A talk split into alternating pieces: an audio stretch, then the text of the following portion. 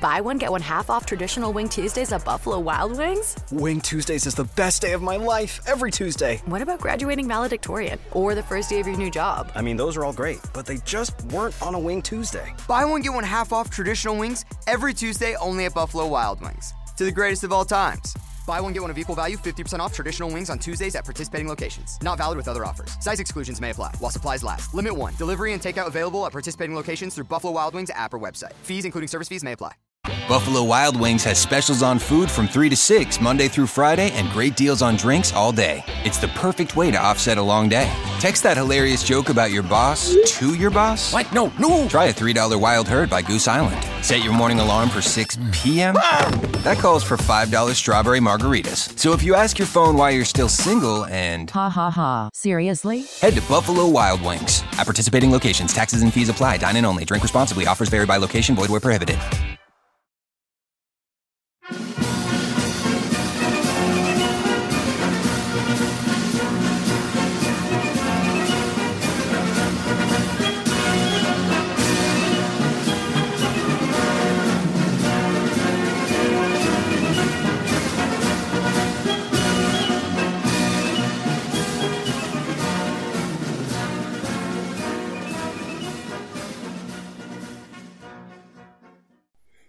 The night before Christmas, when all through the house not a creature was stirring, not even a mouse.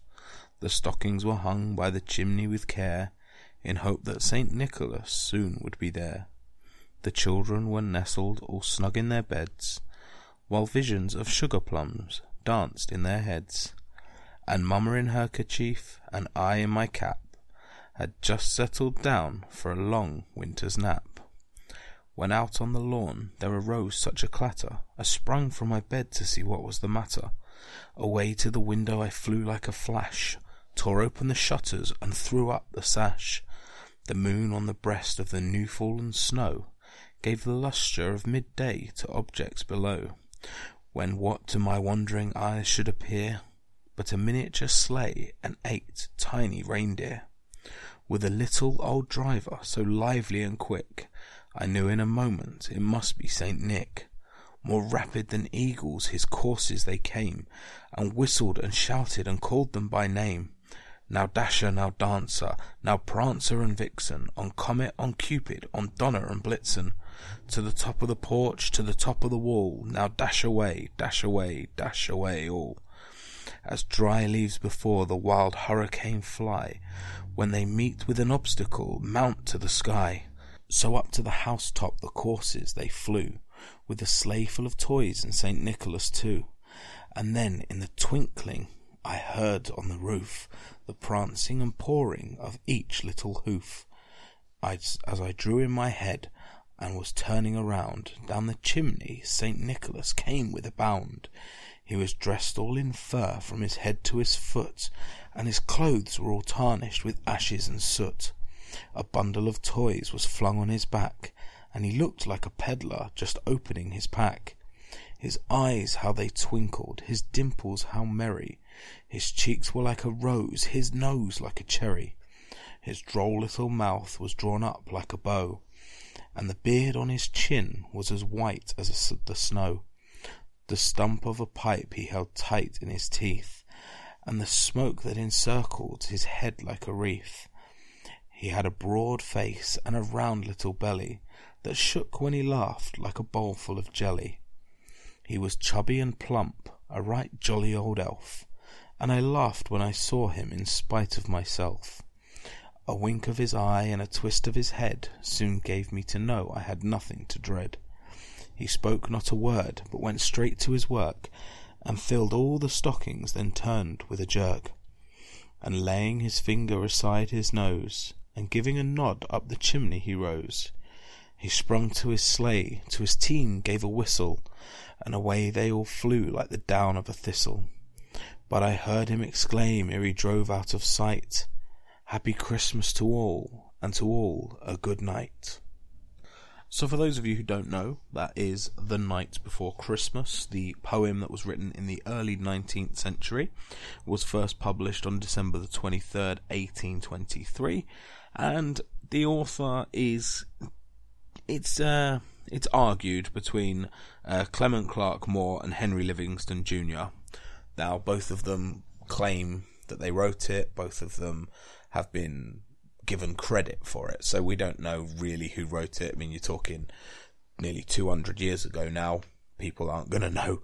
Um, but welcome to This Week in History with me, your host, Dan the Viking.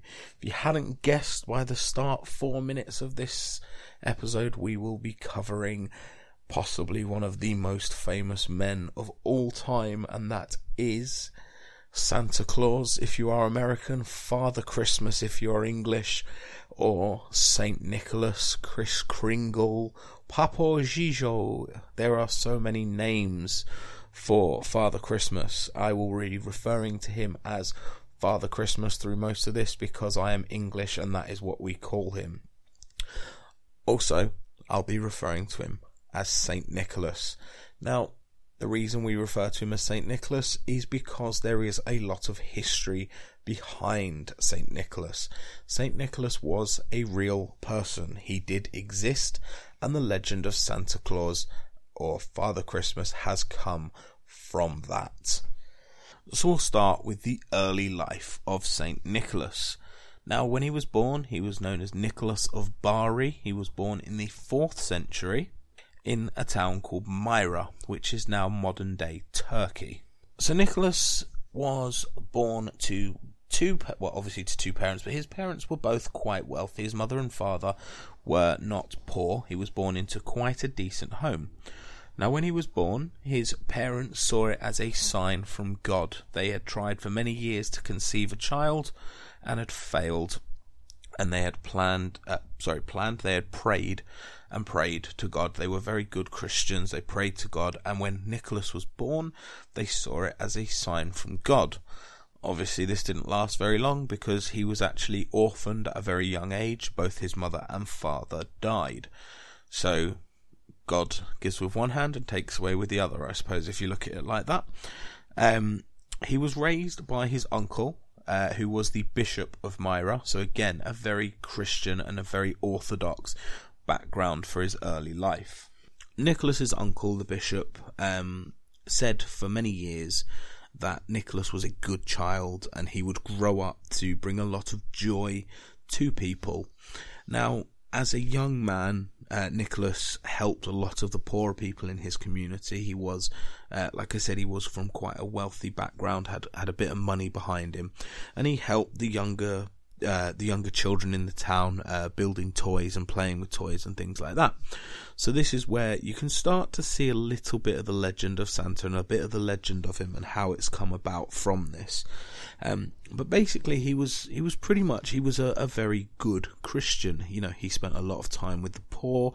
He looked after people. He gave things back to his community, and he was a very nice person. One of the famous stories uh, from Saint Nicholas was uh, of a, a, young man who had three daughters. Um, he, in medieval times, I mean, you're talking pre-medieval times here, the fourth century. So in this this era, what happened when you had daughters was you had to have money to pay for them to get married. Now, this man was very poor and didn't have the money. Now, in this instance, what in, what would happen is if you didn't have the money to pay for your daughters to get married, then you would have to sell them into slavery. Now, Nicholas, obviously being quite well off, knew this man, knew his daughters, and wanted to help. Despite being able to hand them the money himself, which would obviously hurt the man's pride and potentially be rejected, what he actually did was he climbed onto the roof of the house and he dropped a bag of gold coins down the chimney. This bag of cold uh, cold, this bag of gold coins landed in one of the girl's stockings that were drying on the fireplace. And the family believed that their prayers had been answered and they he was able to pay for the marriage of his first daughter. Now, you can see again, you can you'll see similarities throughout this these stories as we go along. Um, from that, Nicholas then decided to put more gold down the chimney to help his other two daughters. When he did this, he was actually caught doing it. So they realised that it wasn't actually God that had answered their prayers. It was it was Nicholas and how he was looking after the people of his community in basically the only way that he knew how. Obviously, from this this act that he did, um, word started to spread around town. Obviously, he'd been caught doing it, and people knew now that Nicholas was uh, quite wealthy and was quite happy to give away his money. Basically, quite happy to share his wealth with the the uh, the populace of the town of Myra. So the people of Myra started to leave stockings by their fireplace in hopes that Nicholas would throw some gold down their chimney and it would land in their stockings. This actually worked. Um, there were many instances throughout the town where people would find gold or presents or gifts or uh, toys for children that would all have been left by Nicholas. Um, and it, it sparked an era in, in the town of Myra where people went past that pride of um, not helping each other. So people in the town started to help their neighbours. This neighbourly love came into the town, and this was because of Nicholas and how he had pretty much broken that shell of the pride of not being able to ask your neighbour if they need any help. Obviously, you can see that more people were taking on the role of helping each other.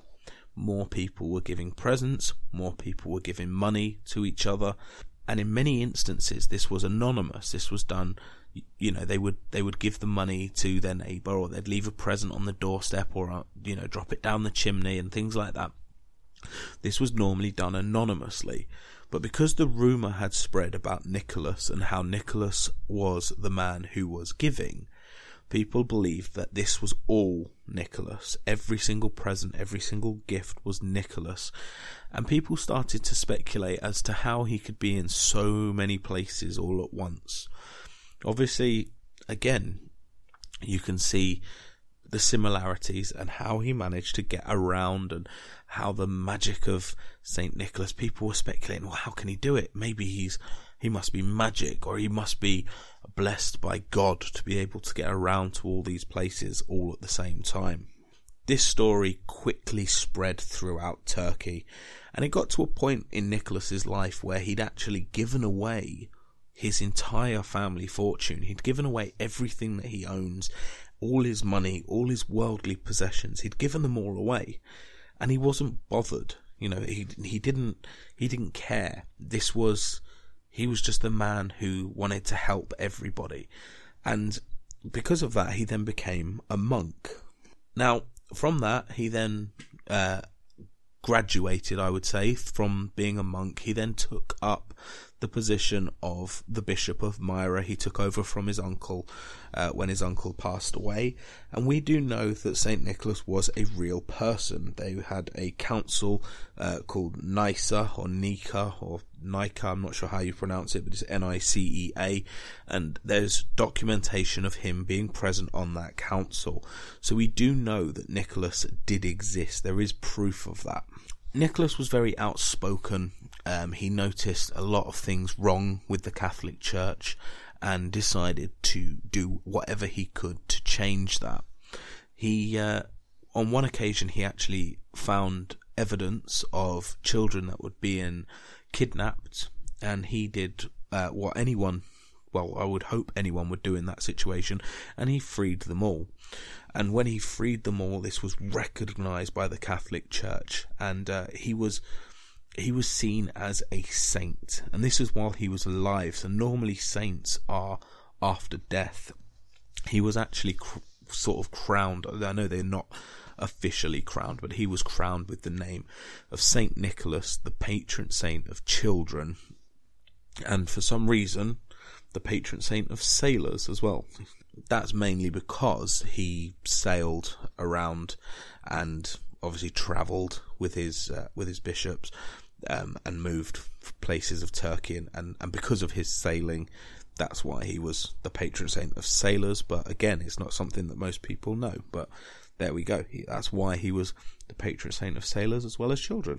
There's been stories uh, passed down through generations of sailors who have been at sea. Um, there's occasions of sailors in Turkey around this this time period who were out in, in the sea in very, very rough weather, very dangerous weather, who would pray to St. Nicholas to calm the sea. Um, on one occasion, they said they saw St. Nicholas in the sky and he calmed the waves and, and the, the sailors were able to return home safely. Now, whether you believe that story or not is entirely up to you. I'll leave that to you guys. Now, it does give you a bit of credence when you're looking at uh, similar stories nowadays and how Father Christmas is able to travel around the world and how he goes through all these different time zones and all these different weathers and how can he travel through really bad storms? Well you can see there how he managed to travel through really bad storms. It was something that as you know there's explanations for everything from this time period to what we know as Father Christmas today obviously the stories of Saint Nicholas were passed down from generation to generation, and these stories really stayed with people for a long, long time. You know, he was very, very popular around the fourth century, and even up to sort of the 16th century, he was still one of the most popular Catholic saints that people would pray to. And this is something that's really, really important. You can see from this the more prayers that he's receiving, because he was so popular, he was getting lots and lots and lots of prayers. Then the story came out that Father Christmas or Saint Nicholas would rather receive letters rather than prayers because they're a lot easier for him to handle.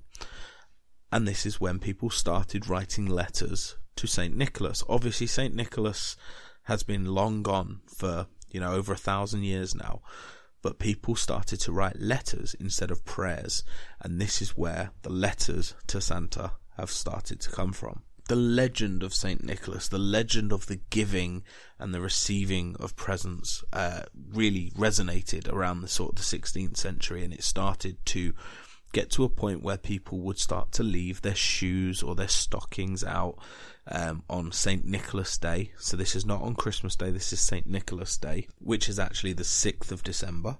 And lo and behold, when the children left these shoes and stockings out, when they woke up the next morning, their shoes and their stockings were filled with sweets or toys.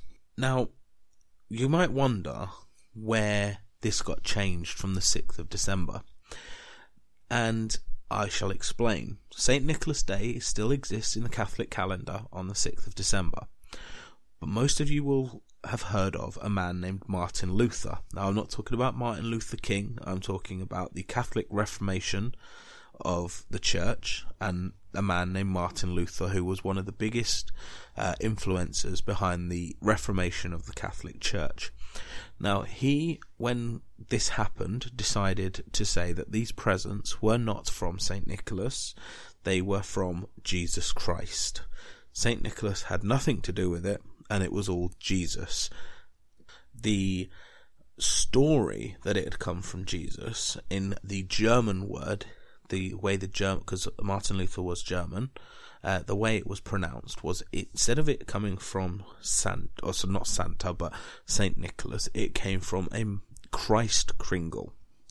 Now, this is what it was known as Christ Kringle, Jesus Christ, and this was later then translated to Kris Kringle, and this is where we get Kris Kringle Santa from. So, this is where, in around the 16th century, Kris Kringle then became the name for St. Nicholas. Kris Kringle in England is the way we know we don't we don't necessarily see him as Saint Nick, uh, and I'm not sure how Americans see him. I'm not sure if they call him Saint Nick. I know they obviously call him Santa Claus, but uh, Saint Nick or Kris Kringle. But again, there's like I said, there's many different names for him. But this is where the English really run with Kris Kringle. Now, when the American Revolution started in around the 1700s, late 1700s, the Americans didn't want to keep Kris Kringle because that was English, and they took the old, um, I would say, uh, Dutch it was uh, Holland, Belgium, those sort of countries around there. They used to call him Sinterklaas. This was Saint Nicholas, and this is where it got changed through Americanisms from Sinterklaas to Santa Claus. So now Santa has become American, and as we know, when Americans do something, they do it big, and this is where it gets run. It runs away with it. Um, there's a famous writer uh, called Irving. He wrote the Sleepy Hollow books. Um, he was very, very famous. He was one of the first ones to, to coin the name Santa Claus. And he also wrote stories about how Santa flew in over the treetops into New York, uh, stopped to smoke his pipe, and then flew away. Um, and this was elaborated on by other writers over the years, and the stories got bigger and bigger and bigger. This again goes back to the poem that I read at the start of the episode, where again this was a change in the times with Saint Nicholas, with Santa Claus, and how he evolved. So this was written in, like I said, the 1800s. This is a 200 year old, 1823, a 200 year old poem, and it all stems from a fourth century monk turned bishop. And you can see the similarities from the old fourth century how the stories basically kept the same up until the point of the Catholic Reformation, where it gets changed when the Americans get hold of it and they have to change it because they don't want anything English anymore. They really did run with it and they really did change the story. Not not change it. They did. Uh, you know the the story of Santa. You can see the similarities between the story of Santa Claus and the story of Saint Nicholas.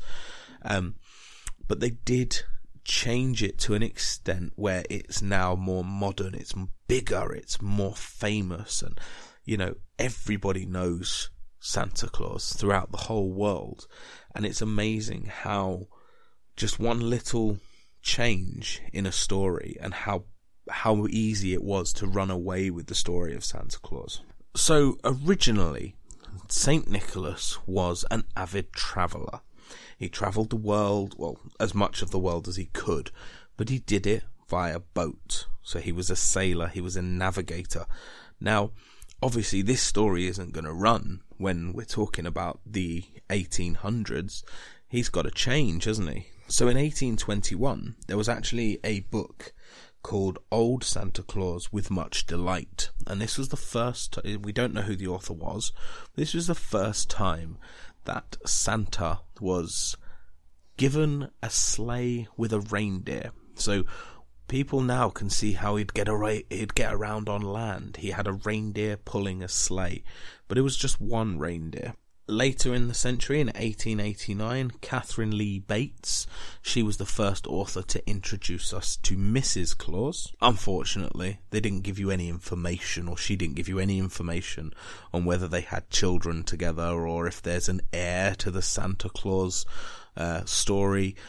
But you get the gist of how people were taking the story and running with it and adding new bits to it to give us the legend that we know today. We know after that through different authors and through different stories that he moved his his whole warehouse, let's say, to the North Pole. He hired a team of elves to help him make all the presents, and he upgraded from one reindeer to eight reindeer. And this was all in the 1800s. Uh, he he added a ninth reindeer in 1939, as I'm sure most of you are aware. That is Rudolph. Um, now this is something that uh, I've always said to my kids that Rudolph was a fake reindeer. Rudolph never existed. Santa only has eight reindeer. Well, in 1939, that's when he added his eighth, so just before the Second World War. We'll flash back about 40 years. In 1898, the first ever video of Santa Claus existed, and that was where a filmmaker filmed little clips of a man dressed as Santa uh, leaving presents at the at the end of children's beds in stockings. Now, this is something that I find very strange because in England, when we grow up, we put our stockings at the end of the bed. So Santa comes into your bedroom, fills your stocking up, and then puts your stocking back at the end of the bed. In America, he leaves them under the tree. Now, I started with my, I was always brought up with leaving the stockings at the end of the bed. And growing up, being an adult, I found it a little bit creepy that a man dressed in red with a big white beard would come into my children's bedroom to leave presents. So my kids leave them downstairs, and Santa comes and drops the presents downstairs. Not only that, I find it amazing for however many years I believed in Santa Claus that uh, my mum managed to get into my bedroom without waking me up in the middle of the night to fill my stockings. So it's amazing how uh, how different cultures keep the keep the story of Santa alive. But like I said, my family we now have gone with the American tradition of putting the presents under the tree. Seems a little bit less creepy, I suppose. We're going to flash a little bit into the modern era now, so in, into the 20th century. Obviously, like I said, we've we've already introduced Rudolph uh, in 1939, but we'll go back a little bit to 1924, which some some people might not know, but I would suggest, according to my statistics, 90% of my listeners being from the States will know. And that is the Macy's Christmas Day Parade. And in 1924, Santa made his first ever public appearance on a Macy's float. Now, this is not something we have in this country. We don't know very much about it. In fact, the only reason I know about the Macy's uh, parade is the fact that it's been on a couple of films. Otherwise, I wouldn't even have known about it. But I'm guessing to you guys, it's quite a big thing. Now, this was the first time Santa ever made a public appearance, and this was because he had a little bit of time on his hands now. Santa has more time because the elves are doing all the work. And because Santa was so popular in 1924, He's been there ever since. Every single year there is a Santa at the Macy's parade. Again, when you look at a couple of the things, so in America, um, I will go back to it, and it's it's just a, a side note. In America, you guys leave out um, milk and cookies for Santa. Um, in our country, we leave him alcohol or whiskey and or sherry. Normally it's sherry, but whiskey or sherry, depending on. In my house, it's rum because that's what we have in the house. Um, but it was alcohol and a mince pie, so slightly different. But yeah, we didn't leave. We don't leave him milk or cookies. We leave him alcohol because we English we like our alcohol. In the 1980s, flash forward another few decades, we have the introduction of probably one of the biggest things in the world now, and that is shopping centres, or as you call them in America, shopping malls. Uh, I apologise for the dodgy American accent, but we call them shopping centres, so I'm going to call them shopping centres. And in a shopping centre at this time of year, there is somebody dressed as Santa Claus. So now Santa's making an appearance in every single shopping centre across the world he's become bigger and better. We'll flash forward to the 21st century now, where we're talking modern times, um, very different times to the 4th century that we're talking about for the original St. Nicholas. Obviously, as we all know, there are things called SantaCon, um, there are many Santa related things that happen all over the world, um, even to the point that you can actually track Santa's progress on Google on Christmas Eve if you really wanted to. Um, a few years ago in our country, we had the International Space Station fly directly over the UK uh, during the evening of Christmas Eve, so the children could look up and they could see the International Space Station go across, um, or they could see, sorry, I'm lying to you, they could see Santa going across. You can even go as far as suggest uh, it was done by the, the Daily Mail in England. Um, they, they basically they worked out that based on the fact that Santa will have to deliver gifts to 1.6 billion children.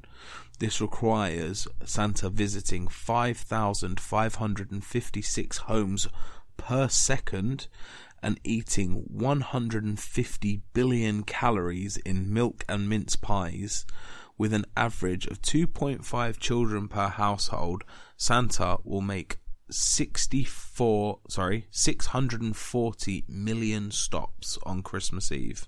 They went even further. Each child would need 80 centimeters of wrapping, which would stretch 1.5 million miles, and the net total of presents would cost Santa 279.27 billion pounds per year.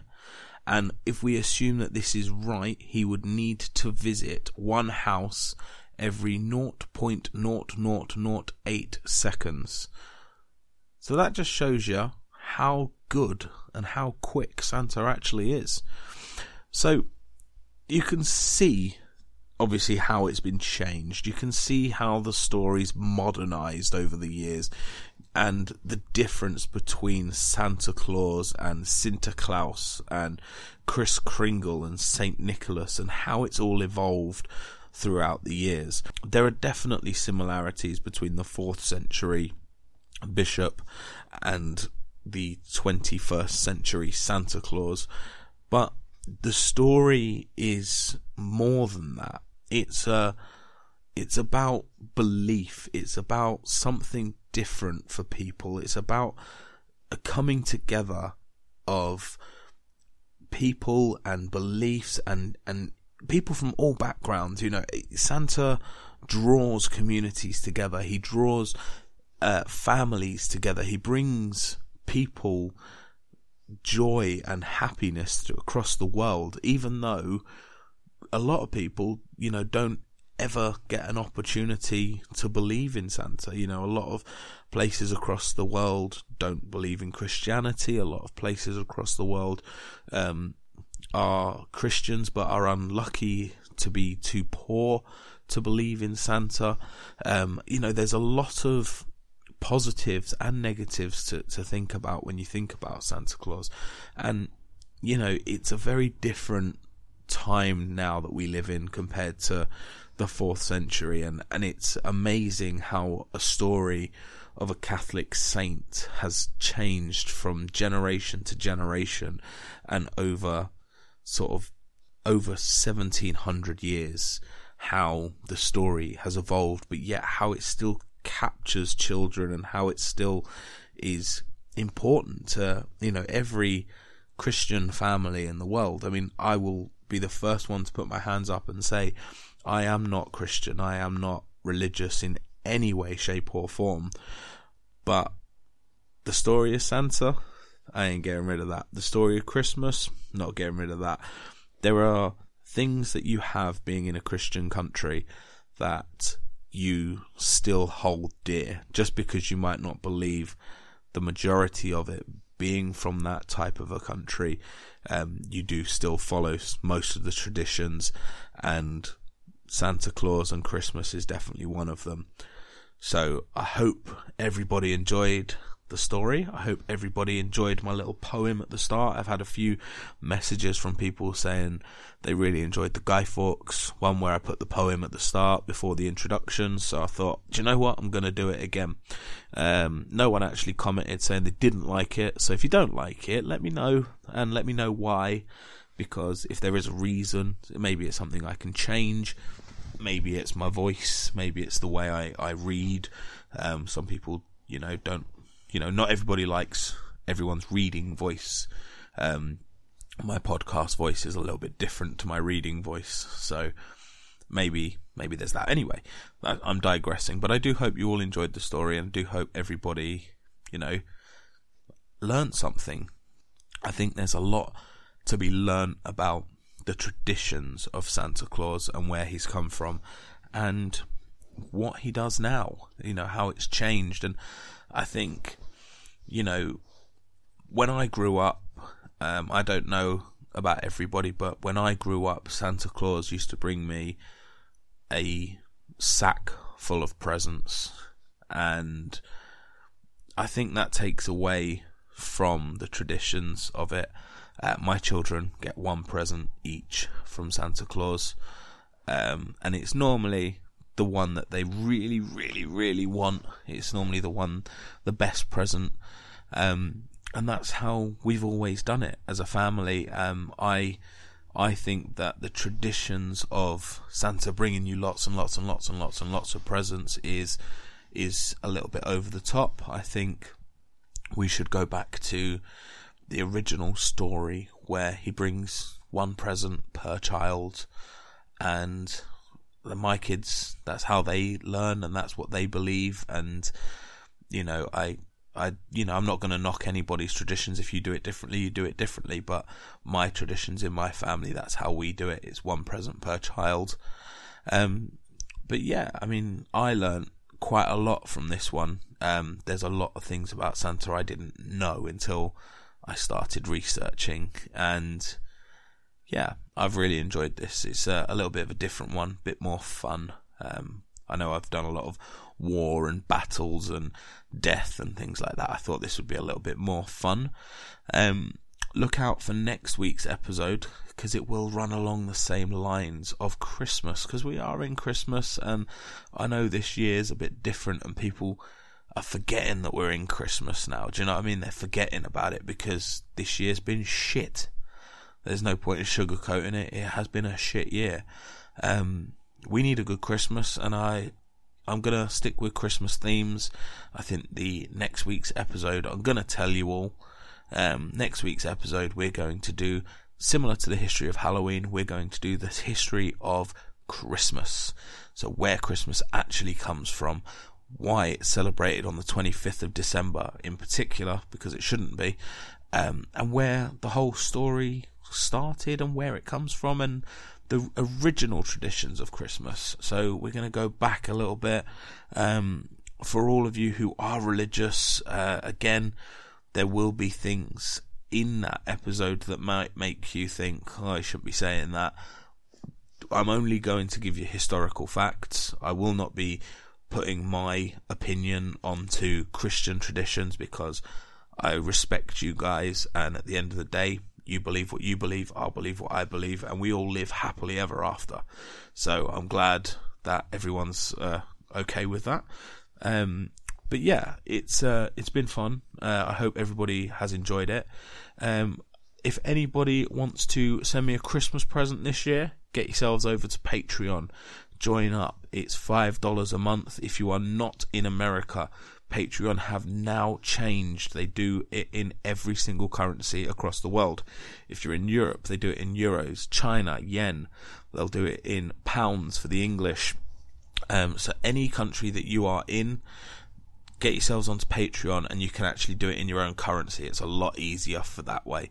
Um, and I, like I said, I believe the minimum is $5 a month. So get yourselves on there, get onto it sign up, go on patreon.com, type in this week in history, it'll come up with my podcast, and you will get special access to episodes that are not available on this service. Failing that, get yourselves onto Facebook, this week in history, join the group, get involved next year. So we're going to get a couple of episodes out before between now and the end of the year. Um, and then we shall see you in the new year. Thank you for listening. Remember, guys, we all have history Make yours great. Bye bye. When you need milk for Zoe and a cold brew for yourself, Kroger Delivery will get you just what you need in as little as 30 minutes. Open the Kroger app and start your cart, whatever the cart. Whenever, wherever. Kroger, fresh for everyone. Delivery times not guaranteed. Restrictions may apply. See site for details. When you're a Boost member, you get free delivery, double fuel points, and lots more. Sign up at Kroger.com slash boost. At Kroger, we work with local farms right in our own backyard to bring you food that's fresher than fresh. From homegrown watermelon that makes your mouth water to crisp corn picked right around the corner. Come pick out some yourself because shopping for local produce should be as easy as shopping at your local Kroger. Kroger, fresh for everyone. When you're a Boost member, you get free delivery, double fuel points, and lots more. Sign up at Kroger.com slash boost. In the heat of the moment, you're not just keeping it calm, you're keeping it cool too. With an ice cold cold brew. And not just any cold brew, but one that's slow steeped and mixed with brown sugar and molasses flavor. with a cold foam infused with brown sugar coolness and a cinnamon sugar sprinkle on top. That's keeping it calm, cool, and cold brewed. With Dunkin's new brown sugar cream cold brew, America runs on Dunkin'.